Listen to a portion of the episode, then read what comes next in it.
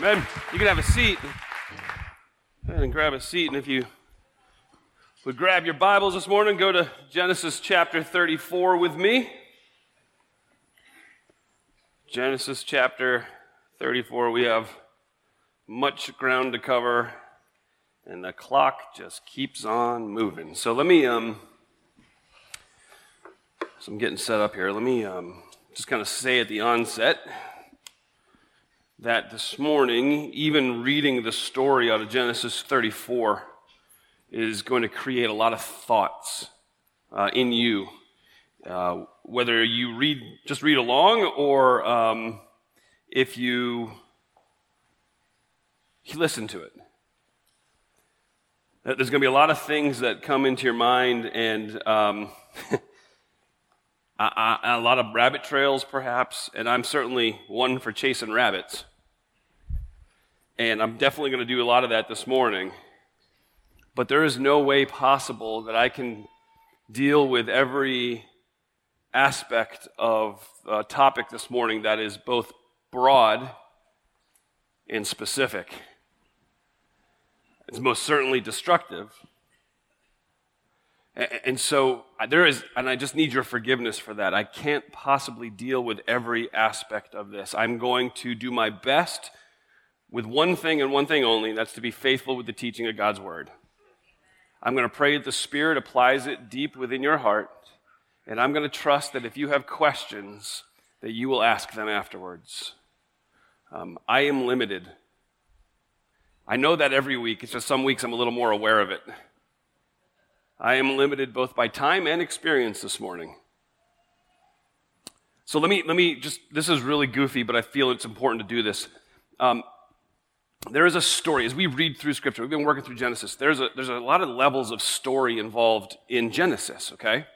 And so let me just kind of throw these, these weird rings up here in front of you okay? So, so you've got a lot of different circles happening as you go through the story. So this morning we're going to look at the, the story of dinah okay?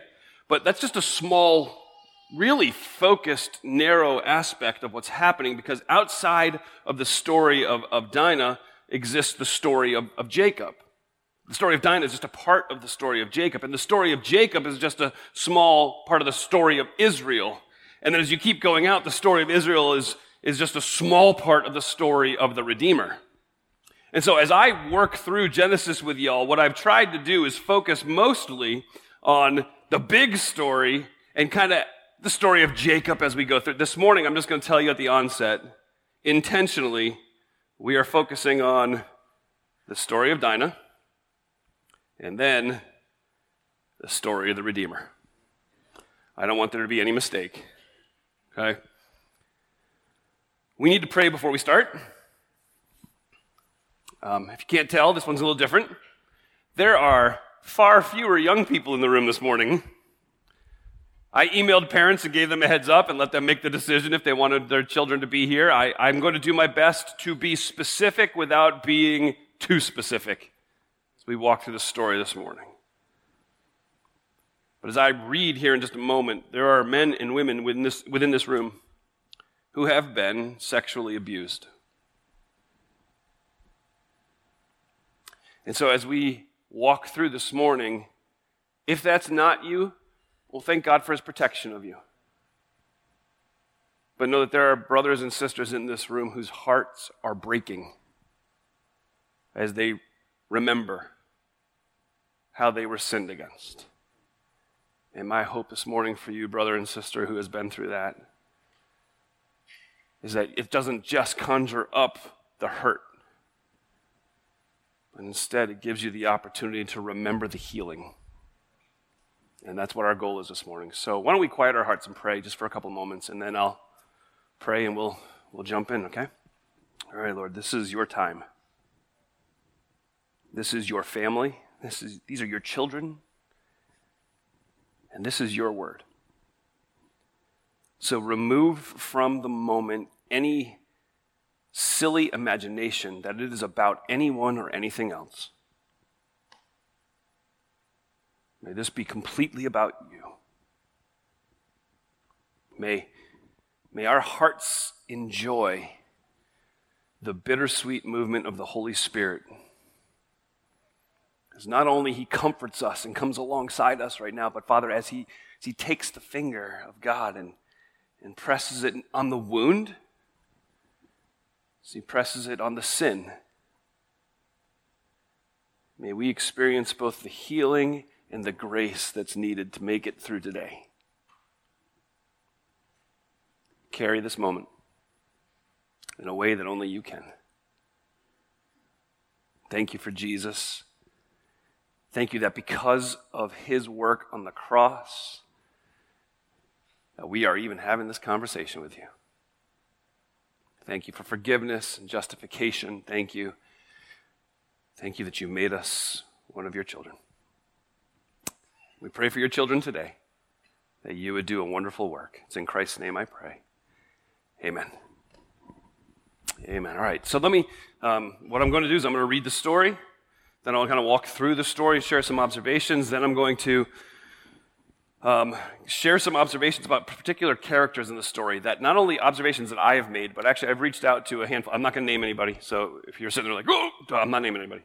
Um, but I've reached out to a number of individuals within our church who, who have shared with me their past and their, their uh, pain and um, I asked them just to kind of read through uh, Genesis 34 and gave them some, and they gave me some, and I'm going to share some of their insights um, from their particular uh, experience. And then I'm going to land the plane and attempt to make application for our day and age. Okay? So there you go. I told you what I'm going to do. Now I'm going to do it. It's Genesis chapter 34, verse 1.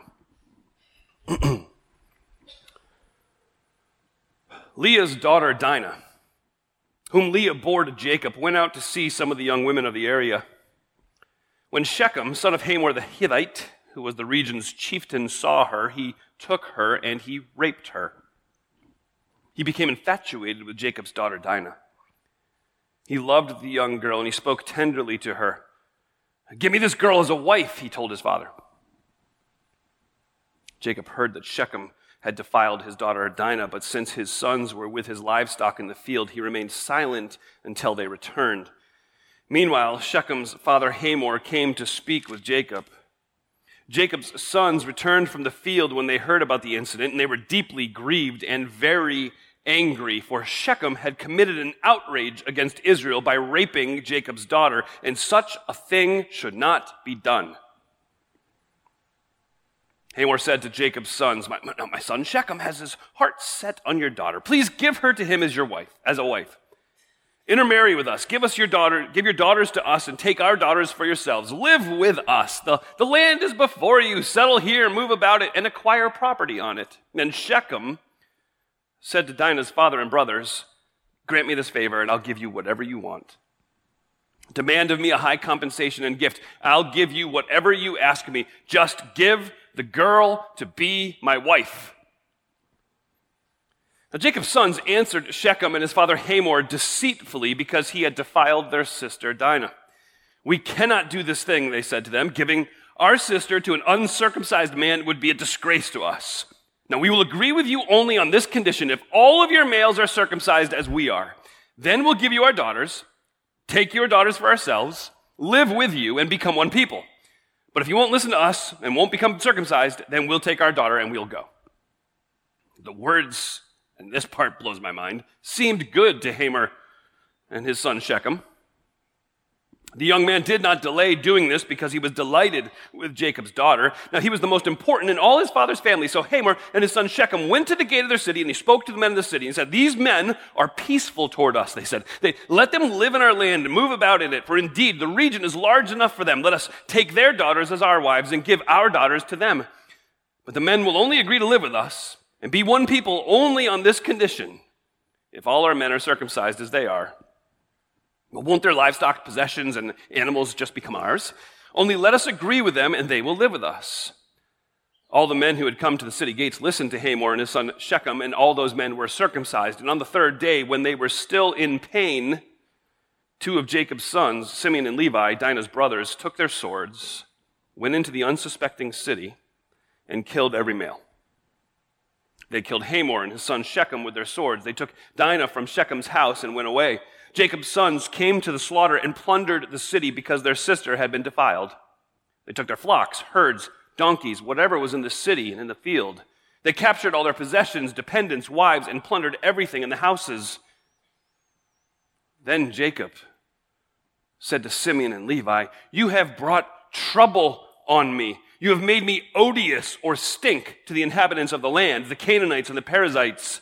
We're few in number. If they unite against me and attack me, I and my household are going to be destroyed. But they answered, Should he treat our sister like a prostitute? So if you go back to chapter 31, I'm not going to have time to go there, but in chapter 31, Jacob is in Laban's house and God calls him and tells him to return home. He is to return to his place called Bethel. Jacob gets all nervous when he's getting ready to meet his brother Esau, and so he devises a plan to, to try to uh, not intimidate, but manipulate and impress Esau with his possessions so that Esau might look at him favorably. And so, so Esau does look at Jacob favorably, and they, they connect. They haven't seen each other for years. It's wonderful. Esau goes ahead. Jacob says, I'll catch up to you, and goes the opposite direction because that's Jacob. But Jacob doesn't go to Bethel. It says he stops in Shechem. And so, uh, right out of the gate, you've got this daughter, Dinah, who is probably 15 or 16 years old at this point, and she ventures out into the city. And the prince of the area, his name is Shechem, which means either he was named for the land or the land was named for him. He is the most influential person in the land. Shechem sees Dinah. He seizes her. He humiliates her. He violates her. He rapes her. He says, Oh, I'm so in love with you now. And he seems to think he can reassure her, or probably better manipulate her, by speaking romantically to her. It says that he spoke tenderly at the end of verse 3. We get a glimpse of who Shechem is in that moment, don't we? In case, in case you can't figure it out, let me help you. He's a jerk. That's exactly right. That's, and that's the pastoral version from the pulpit.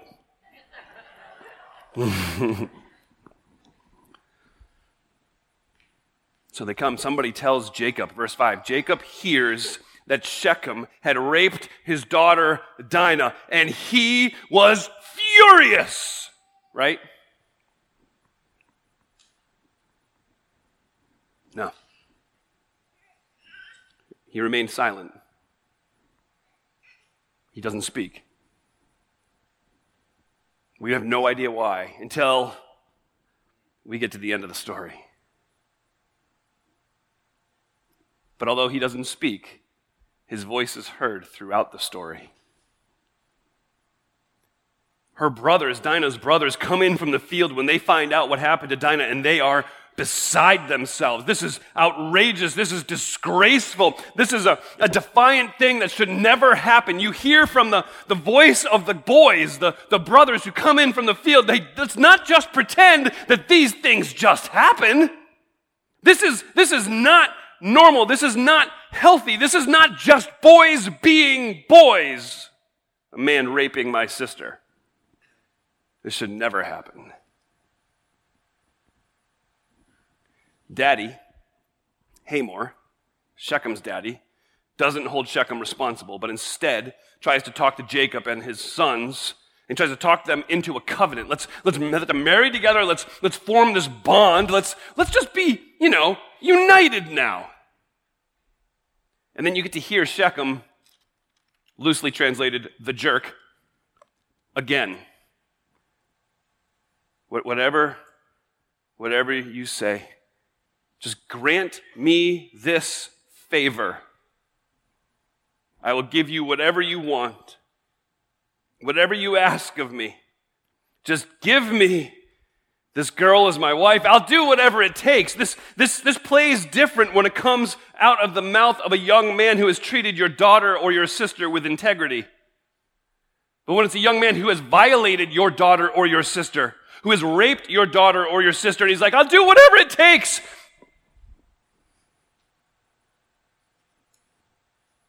And so the brothers come up with a proposal. Now, we know because the narrator tells us that they come up with this proposal in a deceitful way. Hamor and Shechem are oblivious to this. The proposal is very simple. They say, listen, as, as Israel, as children of God, He has given to us a picture, a picture to remind us of His goodness, of His faithfulness, of His long suffering grace toward us. And that picture is circumcision. Now, as, as, as, children of God, we, we can't possibly unite with you if, if your young men are not circumcised as well. They're not brought into that covenant as well. And so we're, we're not, no deal. No deal. If you don't do this, we're out. We're taking our sister and we're leaving. But if you do follow through with the circumcisions of all your men, well, then we can have a deal. And, and I'll be honest with you, as I've read 18, verses 18 to 24 a number of times this week, Hamor and his son Shechem win salesman of the century. I have absolutely no idea how they were able to pitch this idea convince them, and then close the deal. I mean, they start off in verse 21, they're like, listen, guys, guys, have we got a plan for you? We're at peace with the, the children of Jacob. I got an idea. Let's do this. I got an idea. Let's let them move into our land. Let them do business with us. Let's, you know, we, we, we've got plenty of room. And so they can kind of scatter around. We, it's not going to cramp us at all. And then, and then let's, let's just solidify or firm up the covenant by allowing our women to marry their men and their men to marry our women. I mean, think about it. Then, then we are united with them. But in fact, we are stronger. And so we get all their, can you imagine this? This would be amazing, wouldn't it? And all the men are like, yeah. Yeah, and I can imagine Shechem or Hamor under their breath, like, yeah, it makes the whole idea of circumcision seem like nothing. what? No, no, but think about it. We get all their stuff. He's got to be a slimy, smooth salesman to pull this one off. And arrogant, assuming that he could ask all the men to do that so that he could get this woman. And shockingly, they did it. And three days after they have undergone this procedure, some say that three days is the perfect time because it is the most miserable day of the healing process. Two of her brothers, Simeon and Levi, grab their swords. They go into the camp and they murder Hamor. They murder Shechem, they in fact then murder every male in the camp. It says that the other sons of Jacob then joined them and they continue the massacre and they begin to plunder and they take all of the belongings, all of the cattle, all of the flocks, all of the children, all of the women.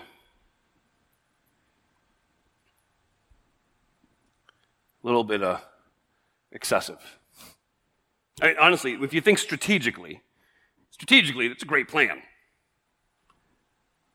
But it's tragic and heinous because what they did is they took the picture of God's goodness, God's faithfulness, God's long suffering grace towards his people. They took that picture and they used it to massacre the men.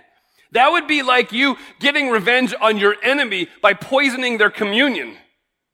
It'd be like you saying, really talking up baptism to a guy you want to get revenge on and getting in the pool and holding him under too long. Right? It's that heinous, that disgusting. Listen, Simeon and Levi, the brothers, their instinct for justice is correct. Please hear that.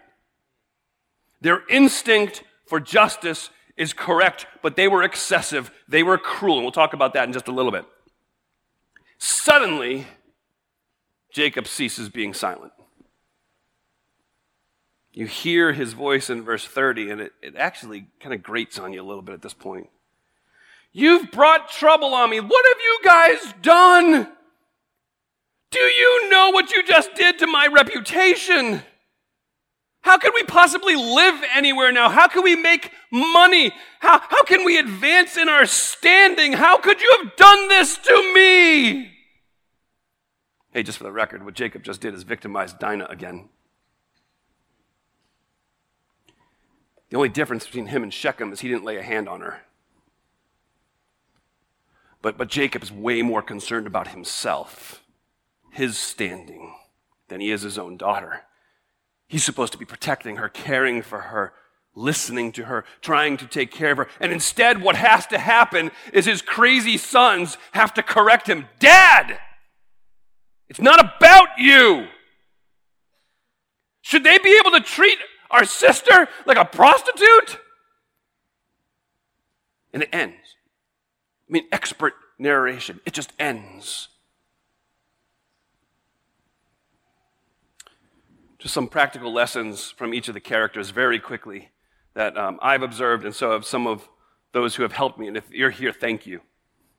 Um, I've thanked you, but I'll thank you a hundred more times. Um, you've got the first one I'll look at is Mahor, which is Shechem's dad.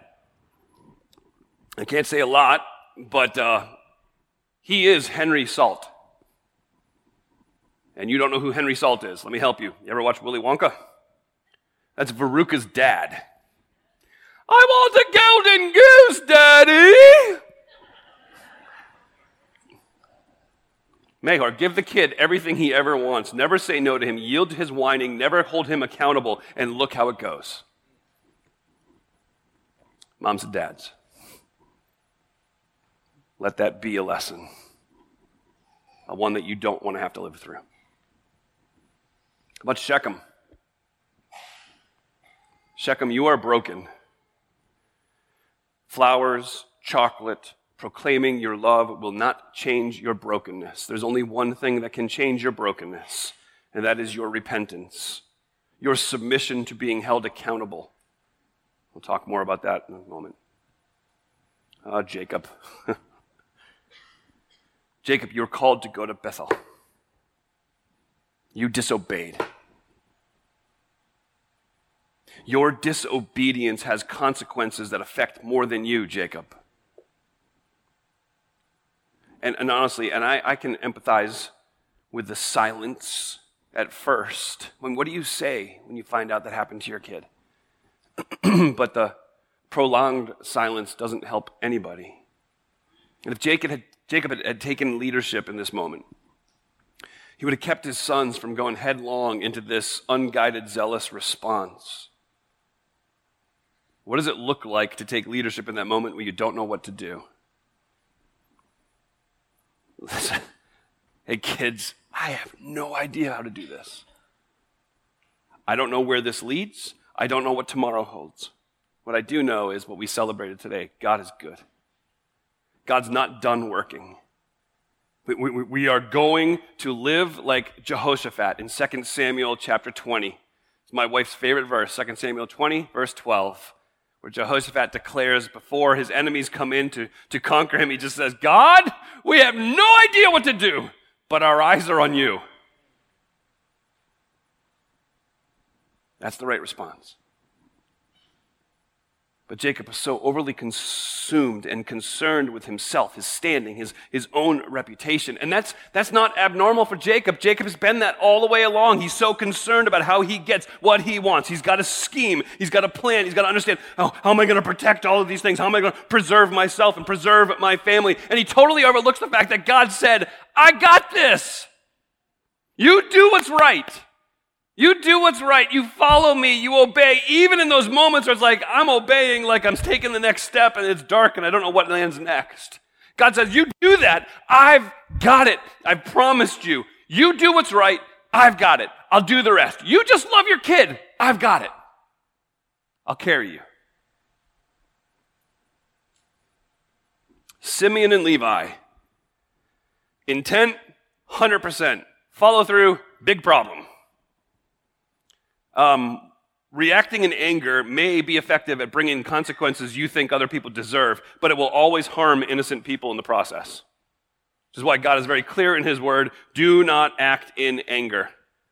Do not seek to bring about vengeance yourself. God's vengeance will always be good and right. It'll never be too much, it'll never be too little.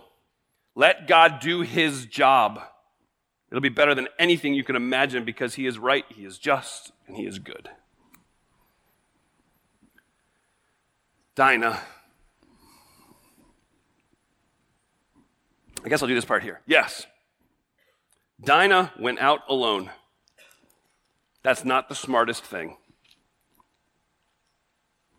But that does not give Shechem the right to rape you.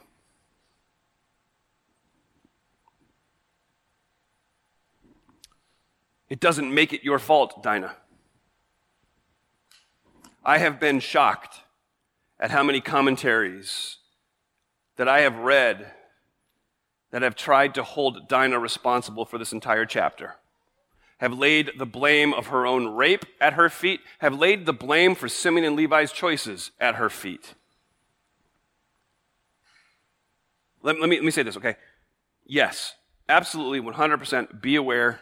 Do not put yourself in risky situations. The problem, however, is this the real risk today, and, I, am going to, this is both a men and women um, thing that we're talking about, but I'm going to focus strictly on women right now just for this moment, okay? The real risk today isn't going out at night, it's not wearing the wrong thing, it's not being near alcohol. The real risk today has become being a woman. 80% of sexual violence occurs at the hands of someone the victim knows, loves, and trusts. I don't care how long your pants are, that's not going to protect you from sexual violence and the brokenness that is in the man who thinks you belong to him. You hear that, right? It is not Dinah's fault. I can't say it any louder. I mean, I could, but you might get mad. It's not her fault. This place is filled with Dinahs. Dinah, it's not your fault when you doubt yourself and you think back to that horrific moment, it is not your fault. They are broken. They have sinned against you. That is not what God desires or designed. It is not your fault. What do you mean this place is filled with Dinahs? It is estimated that one out of every four women, one out of every four women, one out of every six men have been sexually abused or will be sexually abused. And that is a super conservative number because nobody, uh, no, that's an overstatement. I don't want to overstate it. It's important I'm accurate on this one because very few people report it.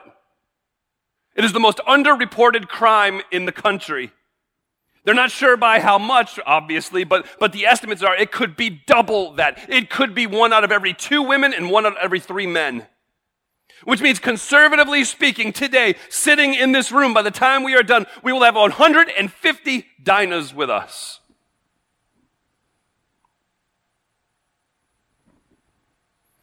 Silence is not an option. It's not an option. And, and, and, whatever. You, you can try to import all of the things you hear in the news about evangelical churches and the rape culture there and the fact that they don't report things. Yes, all of that's true, heinous, and horrible, but that's not what we're talking about. We're talking about individuals here. Silence isn't an option. It might be appropriate to be silent for a little time as you try to comprehend and so you don't say something stupid, but long term silence doesn't help anybody. But I don't know what to say. No kidding. If you want to love those people who are suffering, it is best that you don't pretend to have all the answers. If you want to love those who are suffering, it is best that you don't pretend to have all the answers.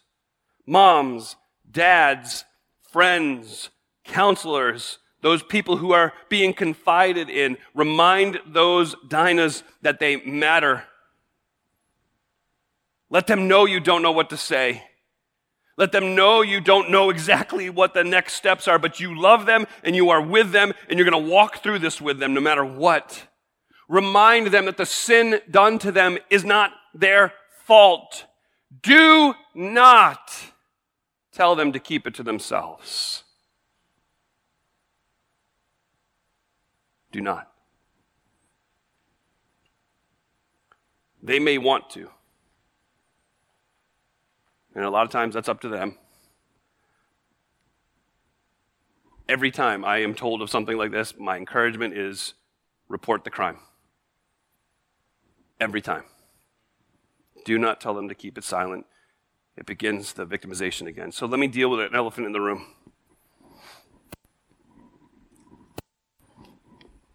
Well, the focus, certainly for me in my preparation, has been on the Dinahs in the room. If there are nearly 150 Dinahs in the room, how many Shechems are there?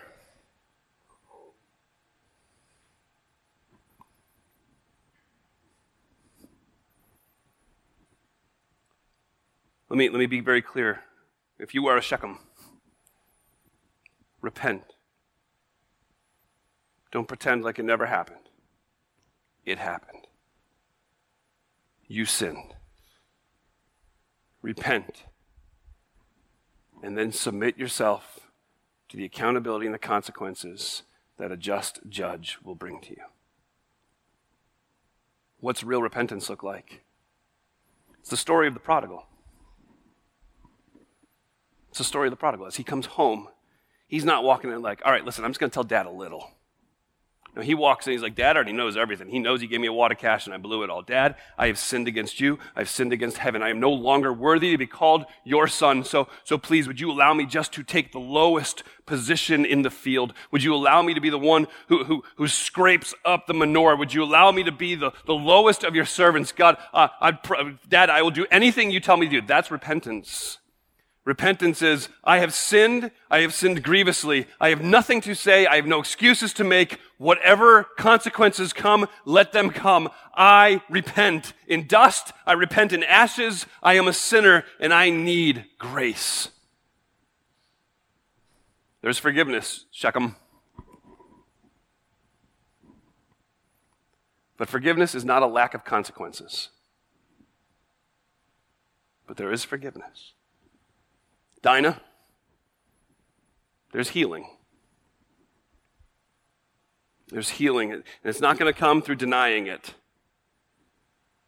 It's not going to come from pretending like nothing happened. It's not going to come from self help or, or self affirmations. You don't need self positive statements. What you need is God's statements about his response to your pain. You need the truth of God. You, you, don't, you need to hear God's statement. So, what does he say? He tells us he's with us in our pain. He tells us that he mourns what happened. He doesn't minimize you, he doesn't ignore you. He hurts along with you. You've heard the phrase, the apple of my eye. You're the apple of my eye. Um, that, that is an, an old, ancient Near Eastern phrase to talk about the pupil. It's the most sensitive and precious part of the eye. God speaks about that in Zechariah chapter 2, verses 8 and 9, when he says, For whoever touches you touches, and a lot of versions have, the apple of my eye. Whoever touches you touches the pupil of my eye. For look, I, I am raising my hand against them.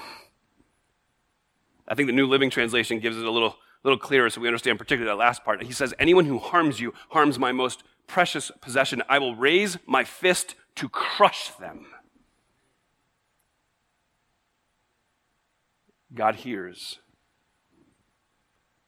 God feels. Uh, the, the Psalm 55, 56, somewhere in there, he talks about, You have kept track of my tossings. Think about the bed. You know, you just can't sleep. God, I know you are aware of when I can't even sleep. My tears are in a bottle. They're in your book. The tears of the one who suffers will not be forgotten.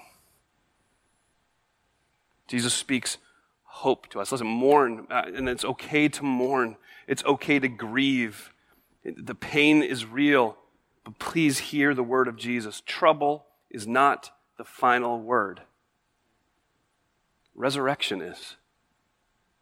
So, so here's a, a passage that I have often misunderstood. Let me put this before you. It's a very familiar one. Jesus is speaking to his disciples. He says, Don't let your hearts be troubled. Believe in God. Believe also in me. In my Father's house are many rooms. If it weren't so, would I have told you that I'm going to prepare a place for you? No. I, if I go away and prepare a place for you, I will come again and I will take you to myself so that where I am, you may be also. Now, I've read that, that passage a number of times, and every time I've read it, I've kind of looked at it like, oh, it's talking about my heavenly mansion. No, it's not. Jesus is saying, you are surrounded by trouble. You are dealing with difficulty. It hurts. The pain is real. But be assured, one day I'm coming. And I'm taking you with me and I will heal every wound you've ever had. See, Our hope is the fact that Jesus is not passive like Jacob, he is active. He is not silent in our trouble, he speaks. He didn't go murder others, he allowed his own blood to be shed. He's not self focused. He came to bring healing to the sick. He came to, to mend up the broken. He came to eliminate the shame and the guilt. Je- Jesus entered your pain. He suffered shame. He was killed, not, not for revenge, but he allowed his own death so that he could bear all your shame on the cross. And he could offer you this, this new robe of righteousness in the place of your torn robes. He offered himself as a substitute to remove the stains of sin that you have committed or have been committed against you. And he rose again from the grave to bring healing and to bring hope. And I know, I'm empty. I got nothing to give. Uh, why? Why would he love me? Because grace is a love that seeks you out when you have nothing to give in return. We talk about grace here a lot, don't we? Grace is a love that seeks you out when you have nothing to give in return. God comes near not, not because not because you deserve it, because you need it. That's the picture of love. So, so last week, if you were here with us last week, we had a glorious Sunday of roof raising music, people laughing, shouting, clapping, baptisms, memberships. I mean, you name it, it happened. And what we were celebrating was the faithfulness of God that He would continue to dump His grace out on us, that, that He would look at us, a broken and maimed people, and carry us into His presence, and then just dump His immeasurable riches on us. I'm going to tell you that the faithfulness that we celebrated last week is the very foundation of our hope this week. That grace has pursued us and it has a name and it's Jesus. Jesus experienced shame so he can suffer along with us. But praise God, it didn't end in just his suffering. He conquered shame. He made a fool of it. And in Jesus Christ, you can know that same victory. Would you bow your heads, close your eyes? We're going to pray here. As, as, I'm praying, uh, it's not something we do often, but we're going to do it this morning. It, if you're here and you just have a burden in your heart that you would like to pray with someone, and, and that's really what it is, it's a time of prayer, then we have a, a number of volunteers who have made themselves available this morning back in the back corner towards the parking lot side, that back exit by the parking lot. And after I pray while we're singing, and I just encourage you to head to the back and, and seek someone to pray with you. Let, me, let me pray, Father. Oh. You, you're the only one that knows how to move in this moment. You're, you're the only one that understands the pain, the, the heartache that, that people are experiencing right now. You're the one that knows those who are sitting here in victory already. God, I thank you for them. I thank you for the, the number of women who I've been able to speak with in the last weeks who have experienced that victory. I pray today they would just get that fresh sense of conquering the shame, knowing they are loved, cared for, carried by the God who created them. And I pray for the one here who is still wrestling. I know there are many. Lord, I pray they would know that you are near them. And as crazy as it seems to say, the reality is at some point we reach into the absolute abyss because we can't see anything around us, and you are there. Thank you. Thank you for never making us walk through things alone. Thank you for walking with us. Jesus, I pray you would serve hearts well even now. We lift this prayer to you. In Christ's precious name.